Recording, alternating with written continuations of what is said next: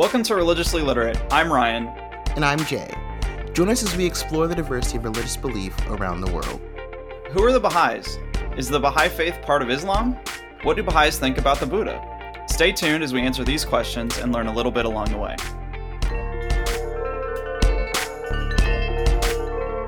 All right, thank you for joining us today on episode 8 of Religiously Literate. We're going to talk about this week the Baha'i faith.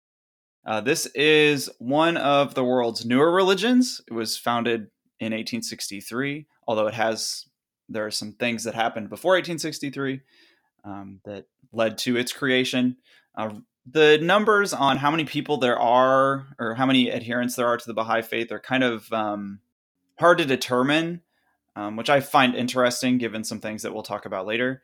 Um, but roughly anywhere between seven and a half to eight million people are practicing the Baha'i faith worldwide. Um, to be Baha'i, or like the word Baha'i itself, just means a follower of Baha, which we'll get into what that means later too. Um, but I'm excited about this religion because this was a religion that was totally new for me to talk about and research. Um, so keep that in mind as I ramble. That's interesting. So I, I mean, I feel like I'm the one. I mean, my background's in religion, right? So I've studied a lot of religions. I actually, this was new to me like 12 years ago when I was in high school. This guy that I liked, he was considering converting to the Baha'i faith as I was considering converting to Islam. And so through that, I learned a lot. Of, like through him and his studies, we went to the local Baha'i temple uh, where we live, and we actually turned out that our local one of the weathermen um, TV, there like three uh, news stations. One of the local weathermen, he and his family were Baha'i, so he and his wife get converted, and then their children were born um, Baha'is, and so we went to school with them, and so we actually got to have like real connections with people who had like grown up in the Baha'i faith, which was really interesting. That's cool. But that is not why we are talking about it today. so I think, you know, one might ask why are we going to talk about the Baha'i faith, particularly so early when there's so many other faiths and traditions we could pick from. And for me, I thought it was important, one, because correct me if I'm wrong, but I do think that there is this Western slash American belief that newer religions are rooted in Christianity. And this one just isn't. It's actually technically rooted in Islam. Uh, when you when we get to talking about it, you'll see it's bigger than that, but some people consider this to be a splinter group of Islam. So it's definitely doesn't meet the normal narrative of being rooted in Christianity that I think is kind of popular on this side of the world. Uh, also, it's a religion that started in the last 150 years, which I think is cool considering everything else we've talked about is significantly older. So to be able to talk about something that's a little bit more contemporary, and you'll see that and some of the beliefs and practices that are happening in the Baha'i faith.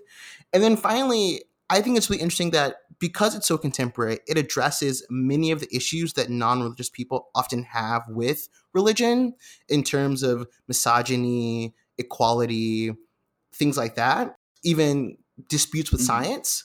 Uh, the Baha'i faith really dissolves all of that and sees itself as hopefully the faith that everyone will convert to. I don't want to get ahead of myself, but I really think that that's an interesting aspect of it. And so I wanted to move it up closer because it's something that we all could benefit from learning about. So that's a little bit why we're talking about it so early and talking about it, about it today, but maybe we should jump into some history. Sure. Okay, so um, in order to talk about the Baha'i faith, we have to first talk about because it started in Iran, which is important to note. So we kind of have to talk a little bit about Shia Islam, which I know we skipped in the Islam episode. We will have an entire episode. So this is a highly condensed version. But basically, the part of Shia Islam that you need to know that's relevant to the Baha'i faith is that um, Shias regard Muhammad's cousin and son in law Ali as the rightful imam. And so through his Should we remind everyone what an imam can, is too? Oh, right, imam is a leader in the community.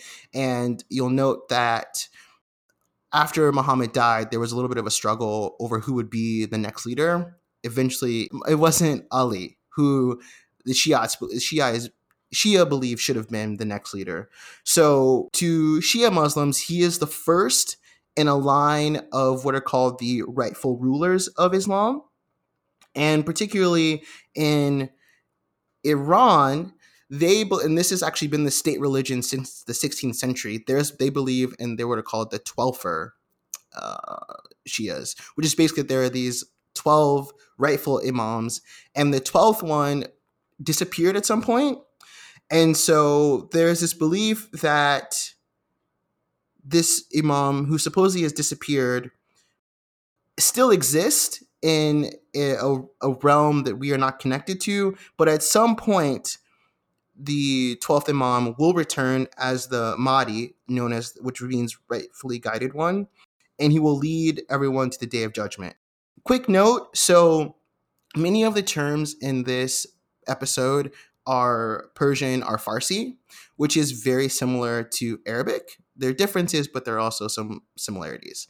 I have studied Arabic, so I just want to say that I mean I'm not an expert in Arabic, so one, we're probably going to mispronounce a lot of things.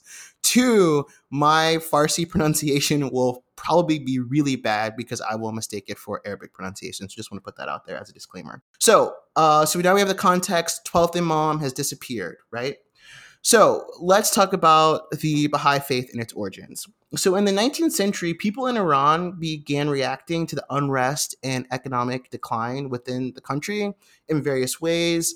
Uh, Europe was starting to infringe on that part of the country or part of the world. So there was a sense of where are we going to be colonized? We don't want to be colonized. What do we do? Particularly since throughout history, the Persian Empire had been so robust. And now there's this moment of decline. So there was a lot of anxiety, we'll say, within Iran. And so, in response to this, people started associating with fringe movements that were associated with Orthodox Islam, particularly Orthodox Shiism. And one movement in particular was the Sheikhi movement, which was named after Sheikh Ahmed Asi. And his believer or his followers, sorry, believed that religious knowledge could be obtained through direct contact with the Prophet Muhammad and Imams. Obviously, this did not fly in uh, Shia Islam, so his followers were immediately persecuted. But um, he this didn't really last very long. Uh, he dies, and then his successor, uh, Sayyid Kazim Rashti, began preaching that a hidden imam, the, the Bab or gate, Bab means uh, gate or door, would soon appear. And so people start looking for the Bab and then of course this guy dies, and so there's a there's unrest in this uh, Sheikhi community because they don't know who's going to be the next leader. So then in May of 1844, Mullah Muhammad Hussein Bushrui visits Shirazi and he meets Sayyid Ali Muhammad Shirazi. And Mullah then stays with Ali Muhammad and they're discussing the future of the uh, Sheikhi community. As they're talking, Ali asked Mullah, you know, what are the qualities in the next leader? Do you think that I have the qualities? And so Mullah is kind of like, this is interesting. And over the next, the course of the next few days, they talk, and Ali Muhammad demonstrates his skills via conversations in the- theological writing on why he should be the next leader. So, officially on May 22nd of 1844, Mullah Muhammad or Mullah accepts Ali Muhammad as the Bab and converts and begins converting people. And this is the beginning of what is known as the Bab movement, and people who followed the Bab were known as Babis. So he's he's out, he's preaching, converting people, the movement is is going well. In 1845, he was declared by the Iranian government as blasphemous, and so he's put on house arrest. He then escapes in September of 1846, but then was again caught in 1847. Um, and then in, in the, by the time of the late 1840s, it's estimated that roughly 100,000 or 2% of Iran's population were uh, Babis. So then he he's getting really bold. He's got a lot of followers. He believes he's doing the Lord's work. So in 1848, he declares that he's the hidden imam. And this, my friends, is the moment when everything changes. He had already been considered a threat to the Iranian government, but now this is game over because when the belief is that when the hidden imam returns, not only would a new religious order uh, supersede Islam, but Islam would no longer exist, and the current government would have to dissolve and follow this new leader. Iran was not about this. So um, he is persecuted and soon will be executed. But during this time, in addition to making this claim, he also makes the number 19 significant, going so far as to create a calendar of 19 months, each having 19 days. And so later on in the Baha'i tradition, um, this will be 1844 will be considered year one of the calendar, and this is based on the year that the Bab declared himself to be um, the hidden Imam. This same year, so in July of that year, he's put on trial for heresy and convicted. He escapes the death pop the death penalty, sorry, because of his popularity. But this also creates a problem for the government. So because if he's supposedly the hidden imam, the government must dissolve, as I've already said. So they began systematic systematic oppression of his followers and what happens it turns into like a kind of a battle. So between october 1848 uh, to early 1851 the babis are fighting the iranian government. Eventually the babis lose. Um, it's estimated between 2000 and 3000 of them lost their lives after this defeat uh, the Bab is taken to Tabriz. He's executed by firing squad on July 9th, 1850. So, and then the kind of the last major thing about the Babs is that later on they try to at- they attempt an assassination on the Shah, which fails. Now, that was a lot at once. What is how does this relate to Baha'is? So while the uh, Bab was in prison, his and it was clear that he was going to be executed. His followers began to wonder how how are we going to move forward and so two followers in particular who had been leaders in their community were half brothers mirza hussein ali nuri who would later become baha'u'llah meaning glory of god and mirza Yahya Yahya nuri who would be subi e azal they had joined the babi movement early on but uh they weren't really affiliated with the Sheikhi movement, so they were a little different. Anyway, what you need to know is the brothers kind of fight for power within. They become the next leaders or try to become the next leaders. Uh, Shubi Azal, they're they're fighting for they they gain some followers independently. Iran is like you have to go, so they are both exiled. Uh, Shubi Azal ends up in Cyprus has a fringe movement that kind of maintains for a while. When he dies, it kind of dissolves. Um, to this day, is it's mostly his family at this point who kind of maintain his notoriety. But for the longest time, they're just known as a fringe Islam movement in Cyprus. Um, our friend Baha'u'llah goes on gets moved to Turkmenistan and then parts of Turkey, and eventually is exiled to um, Akka, which is in present day Israel. And that's where he goes. That's where his uh, followers follow him. And that's where he sets up the Baha'i faith. Uh, he eventually is on house arrest for a little bit, and then he's able to actually live in, in the city. So, based on where he lived and what he has done, there are some sites that are there now. But he dies in um, Accra Akka, sorry, um, his one of his sons is named the next leader. There's some dispute about this, but the son really kind of makes some official things happen uh, in in the faith, and then he names his grandson to be the next follower, who makes a lot of administrative things, and that's kind of moving forward to the Baha'i faith.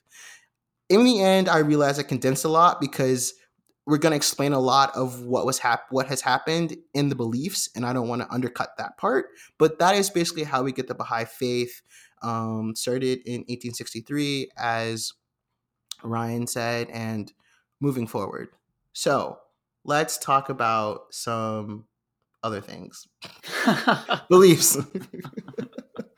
Um so baha'is are monotheistic um, just like Islam, like we mentioned before, just like Islam, they uh, believe in the same God as Christians and Jews. Um, the word for or the the name for God is Baha. Um, and that just translates to God's most greatest name, and so that gives you Baha'i.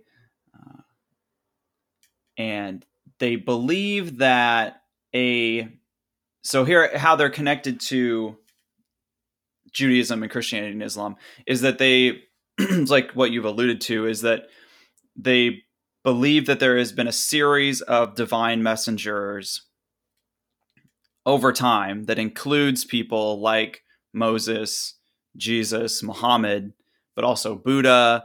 Um, I read some stuff about Krishna. So they're very pluralistic in their sense of the of like the religious landscape of the world, which we'll get into in a second. Um, and Baha'u'llah, Baha'u'llah is believed to be the most recent messenger of God. Uh, they also believe that you can never fully understand God, which I thought was somewhat interesting because they're very explicit about it, um, in that the sen- in the sense that you know there's just no not that there's no sense in trying, but that you're just never going to fully understand God, and they're very cut and dry about that. As far as where they see themselves in the world as a religion, uh, they have a somewhat evolutionary perspective on society and religion, meaning that they believe that there is some ultimate truth that every religion is speaking to. And so again, they're very pluralistic, meaning that they're they view most other religions as valid and authentic, as they are just sort of steps in this evolution. Of course, they place Baha'i at the top of this evolution, which I mean isn't totally surprising, um, and that they they think that this pluralism of religious belief will ultimately be resolved by total world unity based on Baha'i concepts. So that's you know how they're placing themselves at the top. And the the I think the the biggest goal for Baha'is is this worldwide unity. Yeah, I mean, I think to put it in a slightly different terms, so I think that they believe that um, God has come in various manifestations through founders of different religions. And so through that manifestation, God has brought a message to, to his people that is relevant to that mm-hmm. culture and time. And so when a new people or a new time needs a new word, God presents that. And and I think in any other faith, these would be called prophets, but they kind of distinctly refer to it as mm-hmm. manifestations mm-hmm. of God. But I think here prophet can be simultaneous or they can be you can use them simultaneously. Um, and so I think the idea is that we all have all of these messages are the same. They've been tweaked a little bit based on the time and um, in culture, but as you go through, like each new prophet brings the more clear message that's relevant to you. And ideally, the Baha'i uh, is just a, one in a line of these prophets. And as we all get closer and closer, we will follow what the Baha'i, what the Baha'u'llah says because that's the most relevant and clearest message, if that makes sense. Yeah, that makes total sense. Um, which gets into like what I was going to bring up next. Um, oh, okay. yeah, that's perfect. Um, so, like you were saying, they believe that each of these manifestations is bringing a sort a message that is sort of tailored to the culture in which that message is being received. And so in that way, I thought it was kind of interesting as an anthropologist that they're, you know, very or somewhat culturally relativistic in that mm. sense, mm. in that they don't see they well, they kind of do, but they kind of don't. They don't see themselves or their way of being religiously as necessarily the best way, and that there is no other way to be religious.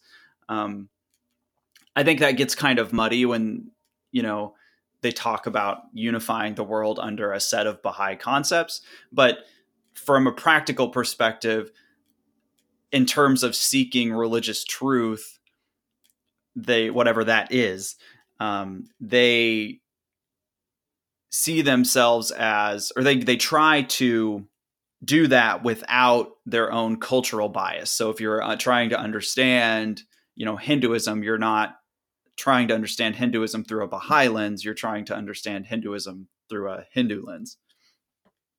Um, which oh, I think I is which I think is interesting. Um, that's something yeah. that I got out of my research.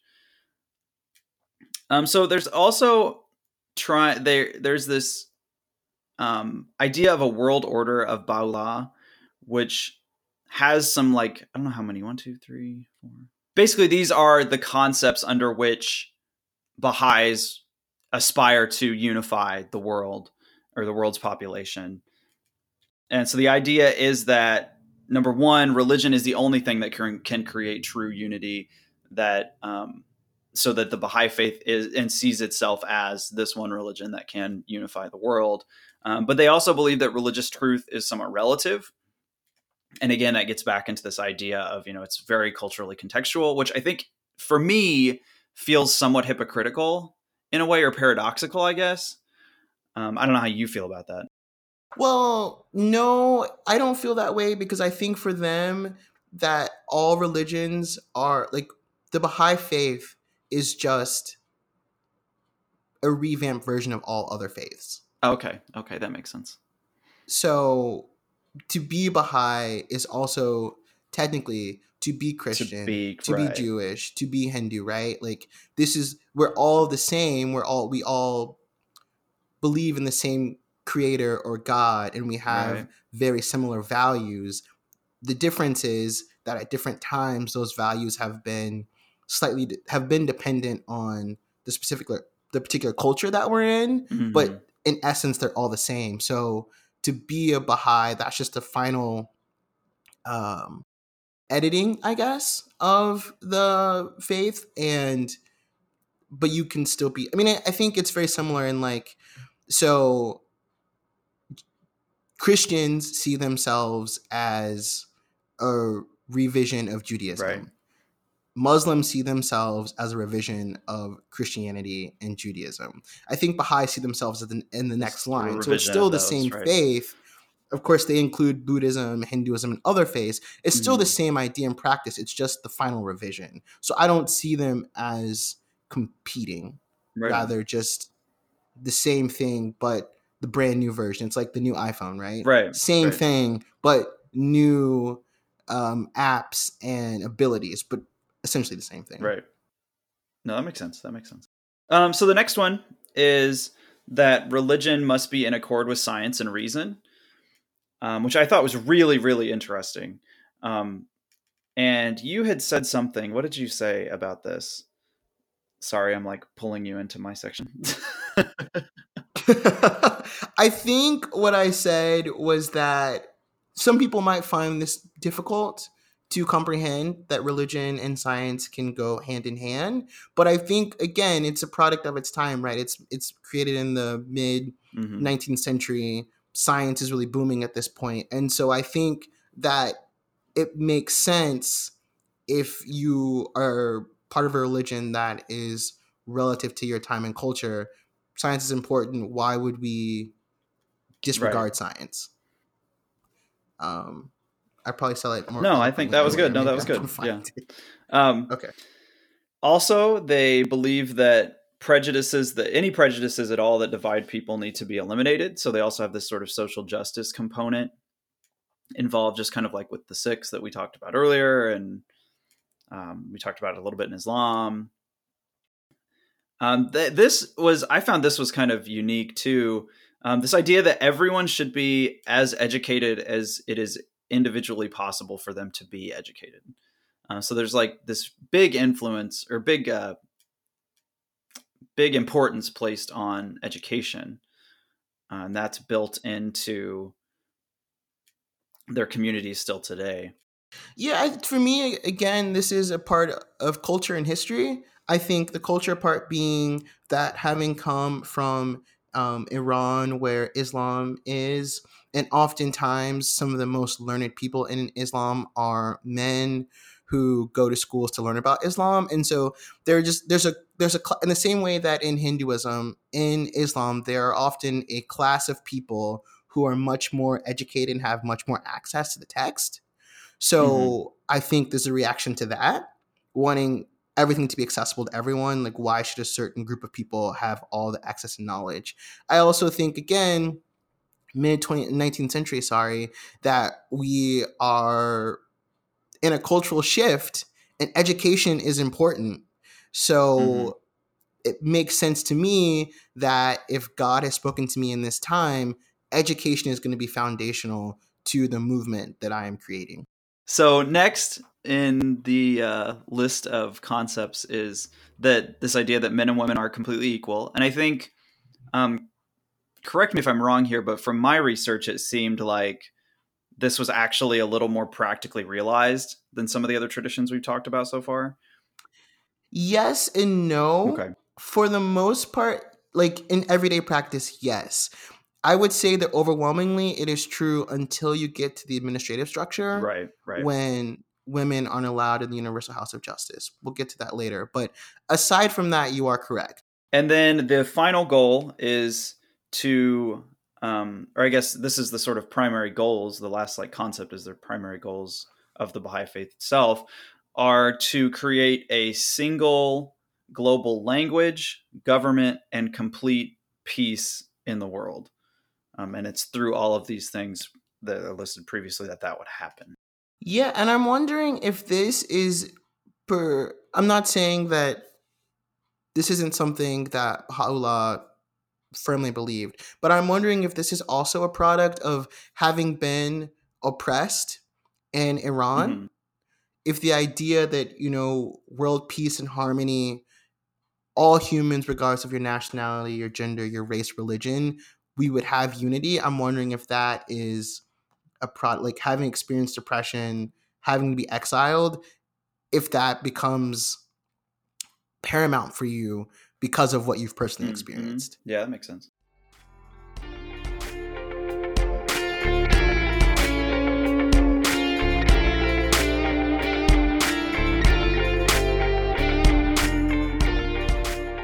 All right, so let's go ahead and talk about some practices then.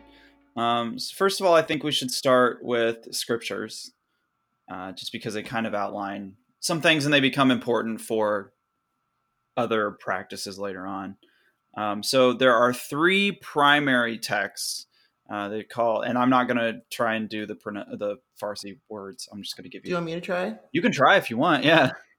Um, I'll just say them in order, and then you can. Okay. You know, say okay. them. Yeah, so yeah, yeah. Uh, I think it's Kitab e Aqdas, the Tablet of Carmel, which was for Mount Carmel, which is in Akka, which is in Israel. Uh, Kitab e Ahad. So all three of those books were written by Baha'u'llah, um, which we just discovered they were all written in the last 20 years of his life. Um, the the Book of the Covenant is actually Baha'u'llah's last will and testament, and so this is where he names his successor and gives some of the basic outline for what then becomes what is later developed into the administrative structure of uh, the Baha'i faith. Um, so scriptures figure into personal practice on a daily basis. So daily reading of portions of scripture is a required practice. Um, and it seems to me that these are just like in most of the other traditions we've talked about, or maybe more so than some of the ones we've talked about. These are like super important for like understanding how you should act as a Baha'i, um, it includes the basic teachings. Like for instance, the book that I used for most of my research for this episode is called Baha'i Basics, and almost I would say probably maybe sixty percent of the book is actual direct quotes or scriptural passages um, from one of these or you know each of these books. Oh, that's really cool. Yeah, so that was kind of interesting because they it was cool because it gives the actual like scriptural justification and then it would also give like the sort of interpretation like what that actually means um, today which is really interesting for someone who's like has no, has like next to no knowledge of baha'i um, so in addition to reading daily uh, or daily scriptural readings prayer is also a super important part of the baha'i faith um, it's not as if we're if we're thinking in terms of like all of the different traditions we've talked about so far. Um, it's not as rigid as Islam in terms of prayer and being, you know, specifically five times a day, and you have these specific times you have to do it. Um, but it is not as free form and like whenever you want to, as say, um, maybe Lakota traditions are kind of like that, I guess. They do typically pray at least once a day, and the that one prayer is or that one instance of prayer is always um, a recitation of one of three of what they call the obligatory prayers, which I'll put we'll put a link to the Baha'i obligatory prayers in the show notes so you can go actually look at them because they're like kind of organized like as a short, medium, and a long version, which I thought was kind of cool. So it's like, you know, okay, well, I don't have time today to do the long version, so we're going to do the short version, and that's seen as just as good, um, at least for my reading.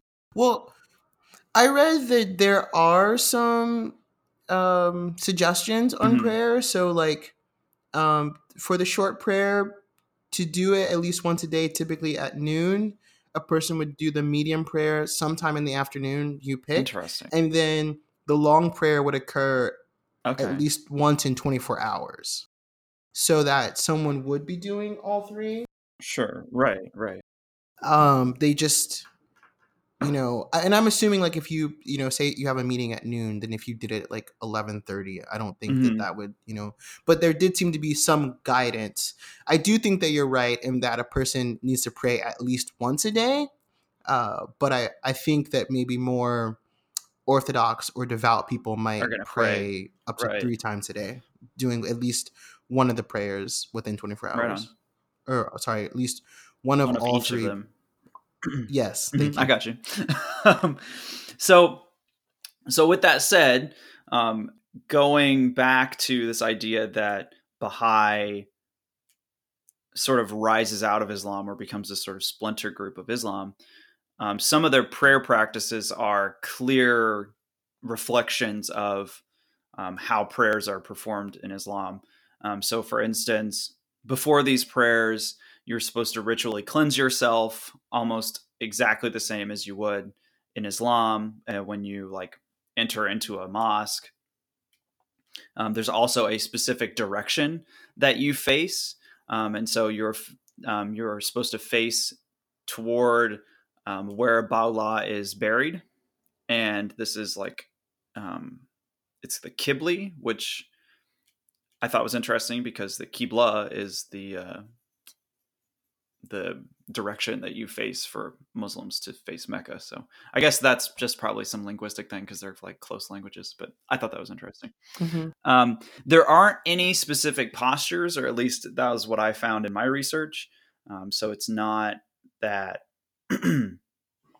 series of postures that you find in Islam. And so, although the book that uh, the Baha'i Basics book that I use is written primarily for an American audience, and it's meant to sort of um, uh, convert you, I guess, or like it's supposed to be a book that if you're interested in converting to Baha'i to the Baha'i faith, that you would read this book and it would give you kind of the basics. And it kind Oh, of makes okay. this when it's talking about prayer, it's saying like things like, you know, you could, if you wanted to, you know, have specific postures that are based on a tradition that you're familiar with or something like that. But that there's nothing sort of obligatory about them. Yeah, and I would also say, in my experience, having been to a Baha'i house of worship um, Mhm. as well, I don't know. Maybe we'll talk about the temples uh, later on, which are kind of different. But um, in a specific Baha'i community, it's and then and also my research, it doesn't seem to be a specific language for prayer. So I think if someone is able, then you can recite the prayers in Farsi or Persian. Um, but also your local vernacular is just fine. So I was in one of the books I was reading, the author had done basically a case study in Denmark.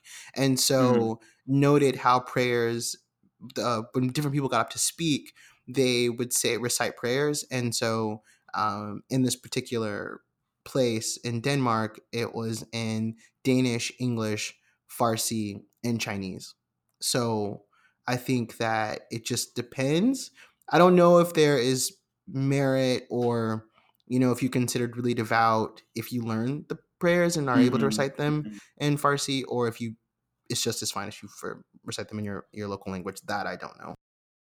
You know, it might be a good time to talk about the temples now because what I was reading about the temples is that a sort of standard quote unquote, you know, big air quotes here, traditional Baha'i temple or place of worship has nine doors. Yeah. And- oh, go ahead. and and so like the number nine is important and we can get to that in a minute but um, what I, from what i was reading the justification for that was that it's meant to be a sort of outward expression of the fact that they are like welcoming of people from every race every country every ethnic group every language and all of that so i think maybe that may be why what you're reading was talking about that and the differences in language and stuff but yeah i didn't see anything like that was talking about, you know, oh, if you can say the prayers in Farsi, that's like better or something, like you have in Islam. Yeah, so speak to the temples. So there are only seven temples. Uh, typical people and people meet. You can meet anywhere. You can meet in someone's home, which is very common. You can meet in a community center or building. For the community in Wichita, they have like a community building which serves as a community center. It serves as a place of worship. one here in Columbus, Um, just like that. Yeah. so there so where people meet generally is not a temple it is either a home or specific building the temples themselves there are only seven temples um, and they're spread out throughout the world so there's um, the baha'i house of worship in australia there's one in uganda one in germany one in panama uh, one in samoa one in india and um, th- there's one in the United States as well. Yes. Um, there, the first temple was actually built in Turkmenistan, but it was. Oh, let me think. It was attacked initially, and then an earthquake damaged it, so it was demolished. And I Hmm. think after that, the next temple to be built was the one in North America. This is in. It's right out. It's Wilmot, Illinois. It's right outside of Chicago. So uh, the Americans were some of the first to join the movement after moving to Israel. So the cornerstone of this temple in Wilmot was actually placed in 1912. That's when I started building it, but it wasn't completed until 1953. Um, and so so that's there's that one. I've only I've been to the one in um, Delhi, which is one of the most famous ones because it is built to look like a lotus flower, and Oh yeah, I think I saw pictures. there that, yeah. are nine nine pools around it. So if you look at it from an aerial view, it looks like a lotus flower sitting on water. And um, so I've been to that one. It's pretty cool. I'd like to go to, and actually I wouldn't have known about it unless my friend, he, when I mentioned I was going to India, he was like, "You have to go to this temple," and I'm like, "Okay, cool." And it actually turned out to be one of the most interesting and fascinating experiences of my life. The temple itself, it's so it's a large room and there are benches there, but it's some of the rules of the temple, no musical instruments, only voices. That's the only musical instrument that can be used in the temple. And there, as you said, there are nine entrances. It's typically just a big room where people gather. And oftentimes, because they're international, they do lots of different programming for the local community. They're often large tourist attractions as well, and you can take tours. But you basically, it's a place where you can go in, sit, and reflect because meditation is really important in um, the Baha'i faith. I would say meditation and prayer are probably the two most important things a Baha'i person can do so it's a, it's a space for that. You get this.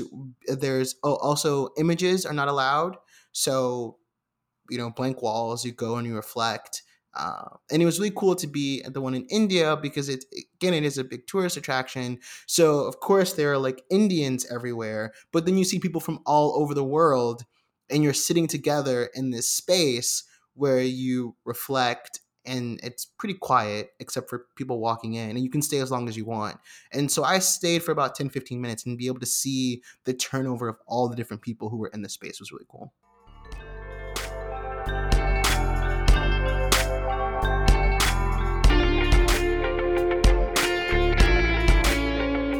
Um, so I guess we could talk about the importance of the number nine right now because it sort of overlays some of the other things I have to talk about.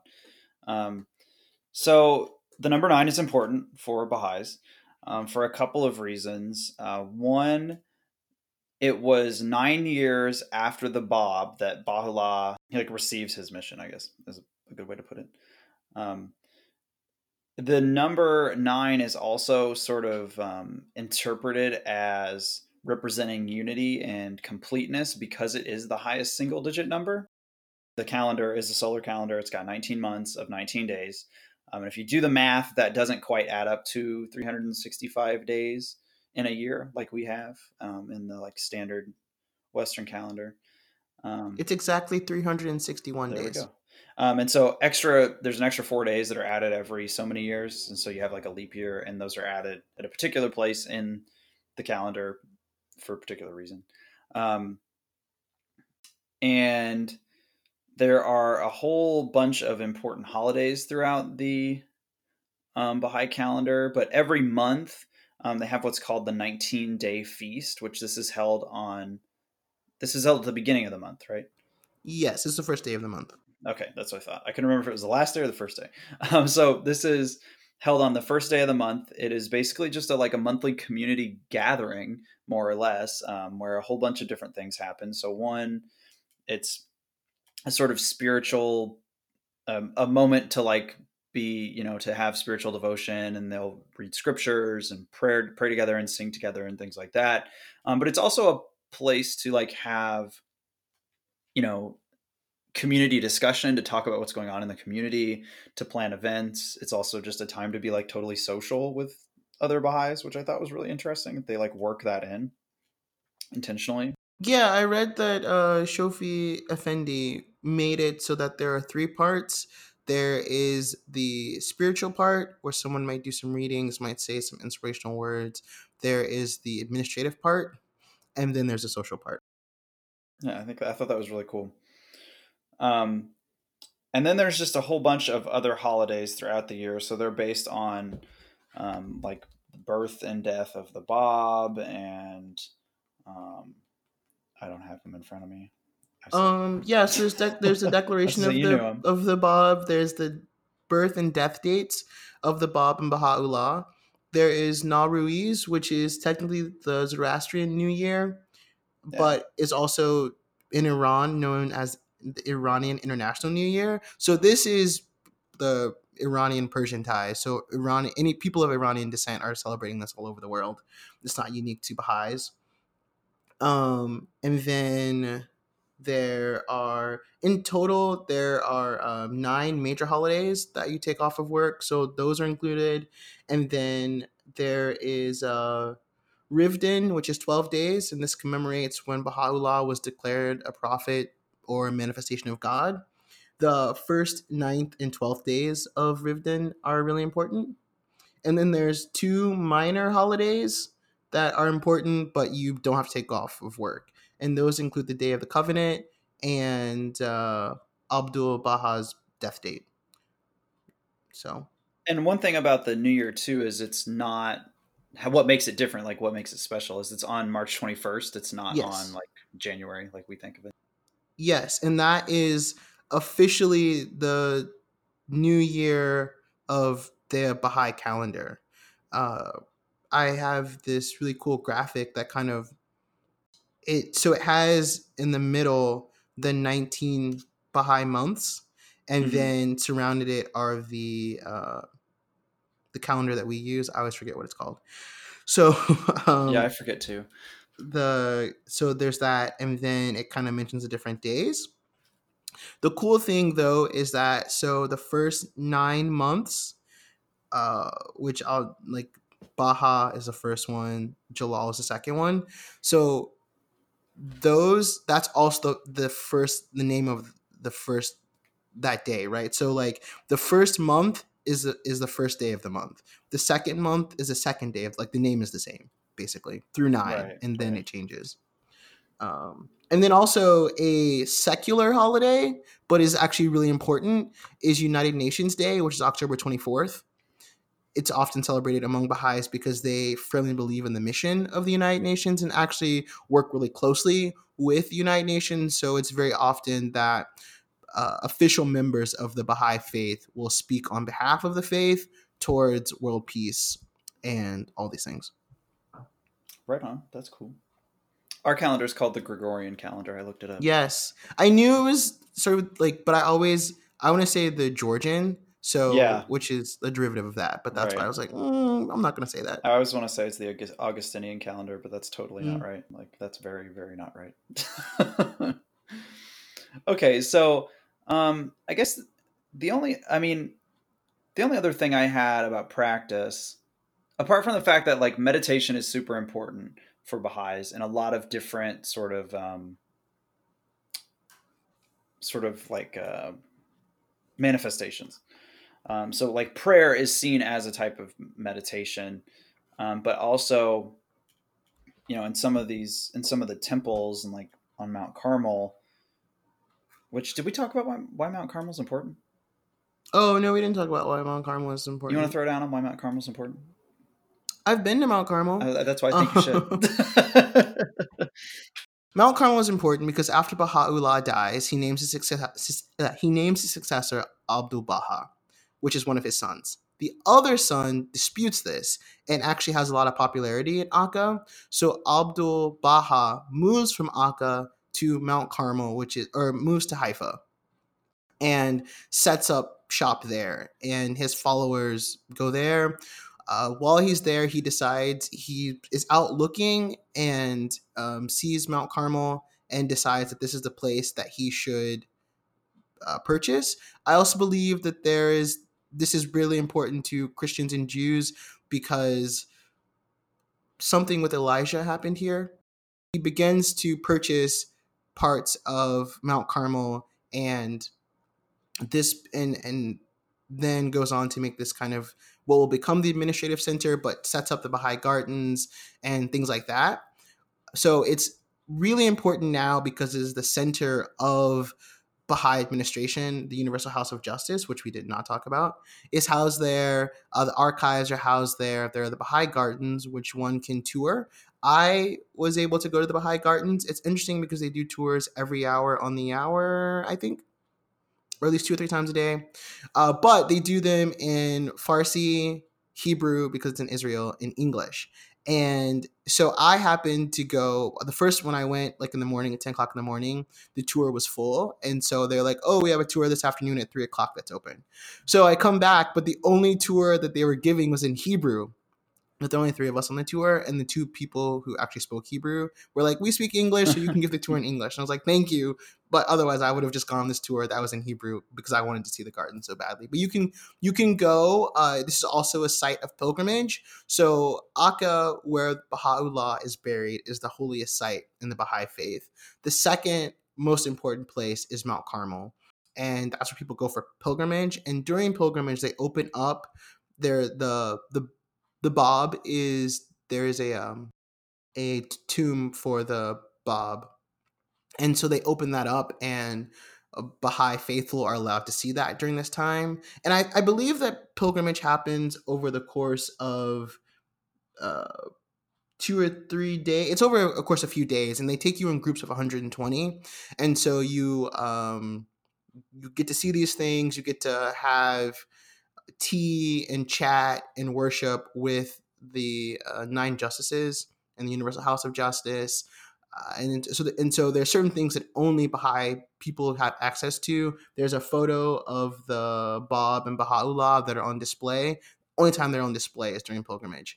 Um, all this happening out Mount, Mount Carmel. So it's really important in terms of administrative, but it's also important religiously for Baha'is to go there. The final thing I'll say about Mount Carmel is that in the same way that Mormons have missions, you can sign it's not called a mission, but basically you can spend a year or a time working at Mount Carmel and in you know as part of your faith and that can be like I knew someone who was like security um but that can be giving tours, different administrative things that you can be doing on Mount Carmel. So it's just like the center of the Baha'i faith. So meditation and how that's related to Mount Carmel is that um, there's not so like prayer is seen as a form of meditation, but there's also like this sort of amorphous category of meditation that Baha'is can practice, and it's not like in Buddhism. There's like kind of specific ways to meditate um, or there can be depending on what type of Buddhism you're practicing. Um, but in Baha'i, or for the Baha'i faith, that's not necessarily the case, but there is an emphasis placed on meditation in whatever form that you decide to like meditate in. And so, um, one of the things that people can people do on um, when they go to Mount Carmel is meditate in these gardens. Um, and they can do kind of whatever they want to do. And I think did I put a thing in the show notes? I will put a video in the show notes of the Baha'i Gardens from Mount Carmel, so you can kind of get an idea because they're pretty spectacular. It's pretty cool. Um, so the only other thing that I have for practice, which isn't really a practice thing, I guess it's I don't really know what it is, but um, is that the administrative structure for the Baha'i faith? Oh, um, because I think yeah. That, I have um, three things. Okay, go ahead. Um, so one, there's fasting. So just mm. like how Muslims have to fast during the month of Ramadan, Baha'is fast in the month of Ala, which is the 19th month of the year. So you fast for 19 days, and you fast during um when during daylight hours. Interesting, just like in Islam and Judaism, where a new day starts at sunset, that's also true in the Baha'i mm-hmm. faith. Um, so people, but the cool thing about fasting in the last month of the year is that when that month is over and your fasting is over, you're immediately into the new year. So I think that that's really cool. But during this time, you will abstain from food, drink, and tobacco during daylight hours. Also, I want to talk about weddings and funerals. So, uh, weddings, they're pretty simple. You the couple gives a wedding vow, a vow, sorry, uh, to each other, but they both must have the consent of their parents, which I thought was interesting. Uh, it's usually uh, authorized by the local spiritual assembly, so that's what they typically call the community a spiritual assembly. So it has to be authorized by them, but just because it's authorized by them, there's no clergy or ministers in the Baha'i faith. So as long as it's authorized by the community, you can have uh, a rabbi, a priest, whoever marry you, uh, justice of the peace. Um, they do believe in chastity. Chastity. Wow, why can't I chastity? Chastity. Chastity. I was like, what? all right, let's try it again. Uh, they do believe in chastity before marriage. Uh, you can use birth control, and abortion is permitted. It's not encouraged, but there's nothing against having an abortion in the Baha'i text. Uh, divorce is also permitted, but it's highly discouraged. So that's stuff around weddings. And then when it comes to death, there is a communal prayer for the dead, and this is all. This is somewhat misleading because Baha'is like highly believe that you do not have communal prayer, so you don't pray together people like you can see someone saying reciting a prayer in front of you, but collectively they do not pray together. So this communal prayer is the community is around and someone performs the prayer. Prayer that occurs is the same prayer that has been recited since the time of the Bab. The body is washed and wrapped in five pieces of either cotton or silk. A ring is placed on the finger of the deceased, and the ring says, again, I don't know, if this can be local vernacular or maybe Persian. There was no indication in what language it had to be in, but it says, I came from God and returned to him, detached from all save him, holding fast to his name, the merciful, the compassionate. And so they place that on your uh, finger, and then you are placed in a coffin with your feet facing uh, towards where uh, Baha'u'llah is buried you cannot be cremated in uh, the Baha'i faith, and you have to be buried as soon as possible within an hour of where the death occurred, which is why the. But it's interesting because the Bab definitely did not die in Israel, but has been enshrined in Haifa. But that's right. why Baha'u'llah is in Akka because and not in um, not Carmel because mm-hmm. that's they're not within an hour of each other. Um, you're supposed to write a will. It's highly encouraged that you write a will. But in the book I was reading, it mentioned how even though people write wills, I guess maybe because the structure of it, whatever, oftentimes they're disregarded by the local government. So I'm not sure if like how that works out, but you're supposed to write a will. And then once a person is once they die, this communal prayer that they say, there are six verses of this prayer. So in, first they read a prologue that was written by Baha'u'llah. Then they recite the six verses, but they recite them individually. So you'll say the first verse, you say it 19 times, then you say the second verse 19 times, and so on until you've completed it. And those are the funeral rites. The final thing I'll say is that the way that people greet each other is Allahu Abha. So probably Allahu Abba which means God is most glorious. And that's all I have. So you can go back to talking about the administrative structure. Before we Oh, go back actually- to that, though, Oh no, go What? ahead. Yeah. I, I wonder about like the whole burial thing. So, like, what if you're like a like in the armed forces and you like die overseas? Like, how does that work? Then you have to be buried within an hour of where you died. Huh? So you couldn't be buried in a military Right. uh, grave in the U.S. I guess. But I What also? I'm wondering how many Baha'is serve in the military. Well, and that was what I was wondering too, like because of like their whole idea for world peace. And, like, yeah. all I'm that. imagining that they probably get um, exemption due to being pacifists. You're probably right. So the last thing that I want to talk about is not really, like I said, it's not really a practice thing. It's more of an organizational structure thing, um, because I thought that was it was kind of interesting, and I think that as far as the religions that we've talked about so far, we haven't really come upon one that has such a rigid organizational structure. Um, and I don't think we'll come across another one like this until we get to Catholicism. Um, so the Baha'i faith has like this really somewhat hierarchical structure of different groups of elected members. Um, and so you have at the top, you have the Universal House of Justice, which I think you've mentioned Mhm. so far or alluded to. And this is the sort of supreme legislative body. Um, and there are nine members, and there are nine members in each one of these, um, each one of these uh, parts of their structure. And these folks reside in Haifa, Israel. And basically, what they do is they can legislate and amend things that the Baha'u'llah did not teach about.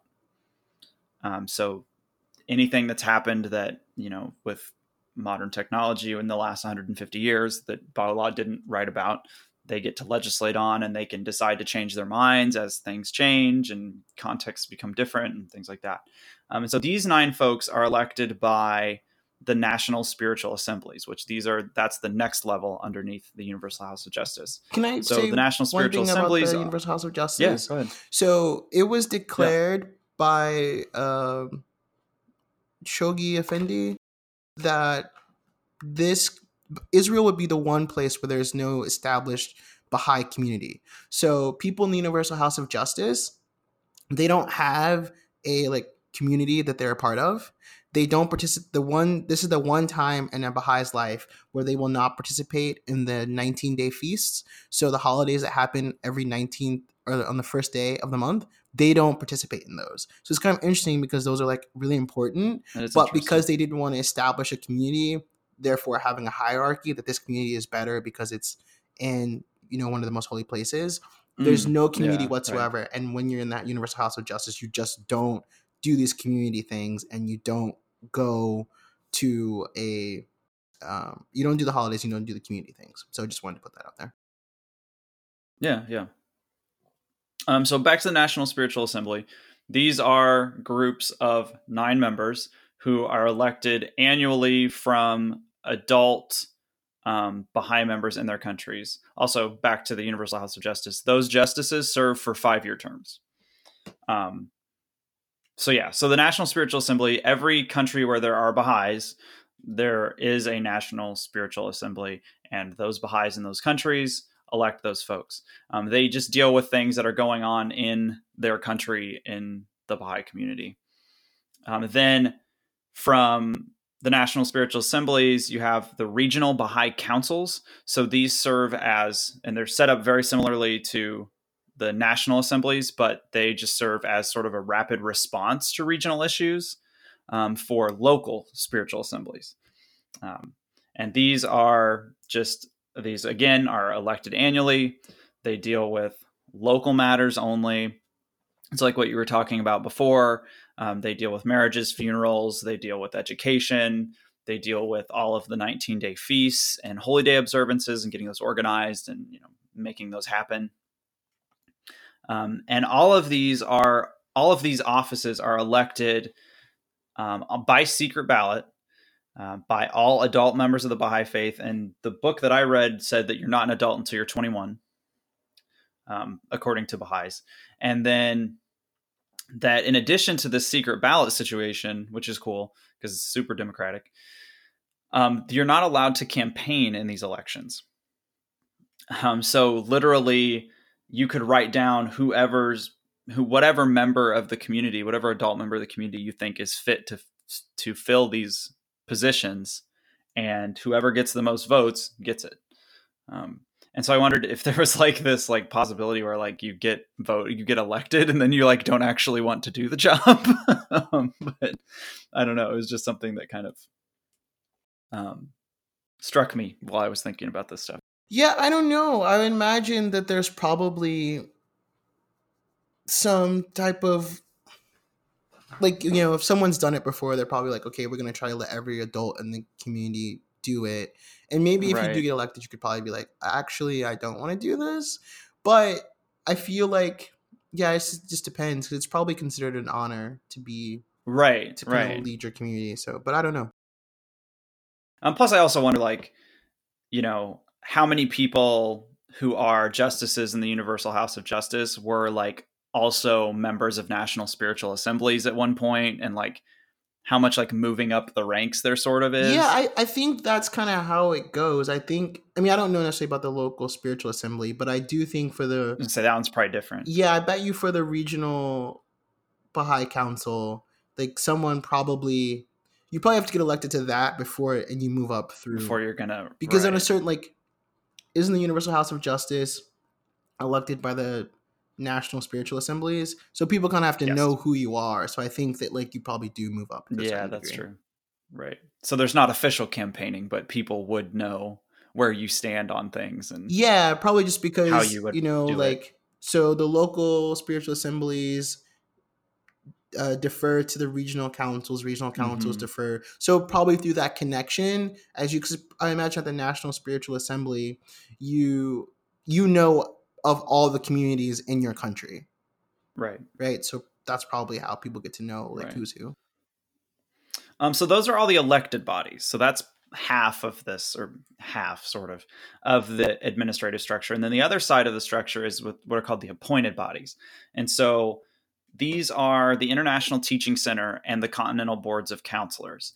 Um, so the International Teaching Center was created in 1973 by the Universal House of Justice to help study the growth and consolidation of the Baha'i faith around the world.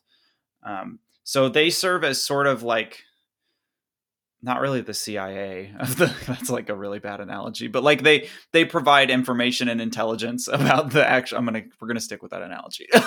okay. They provide intelligence about the specific communities around the world to the Universal House of Justice because like those nine people can't actually like realistically know everything that's going on in the Baha'i faith around the world.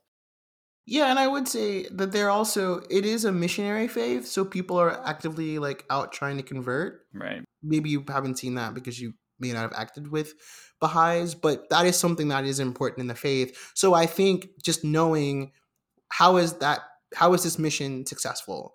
Do we need to allocate more resources to that? I think it's more about that as opposed to like you know, we need to do everything that you're doing, right but just on. how are efforts here going? Do we need to contribute more or yeah. less? Like, what does the situation look like? Um, and then for the Continental Board of Counselors, these folks are appointed by the Universal House of Justice for five year terms, and they work with the Universal House of Justice and the Teaching Center to inform both of those bodies about the national communities on their continents. Um, and so that you have one of these for each of the continents. I don't know if they have one for Antarctica. I didn't even look. Um, I can't imagine they do. Yeah, but um, but for the other six continents, um, they keep everyone kind of informed. And so I wonder if that didn't rise out of this like need to be better informed about like as the Baha'i faith grew, you know, it's like suddenly this becomes an unwieldy thing to like keep track of. So yeah, yeah that's true. Uh, the only two things I'll add to that is is I'm almost positive that in terms of the administrative structure, the elected stuff, mm-hmm. women can be a part of all levels except for the Universal House of Justice.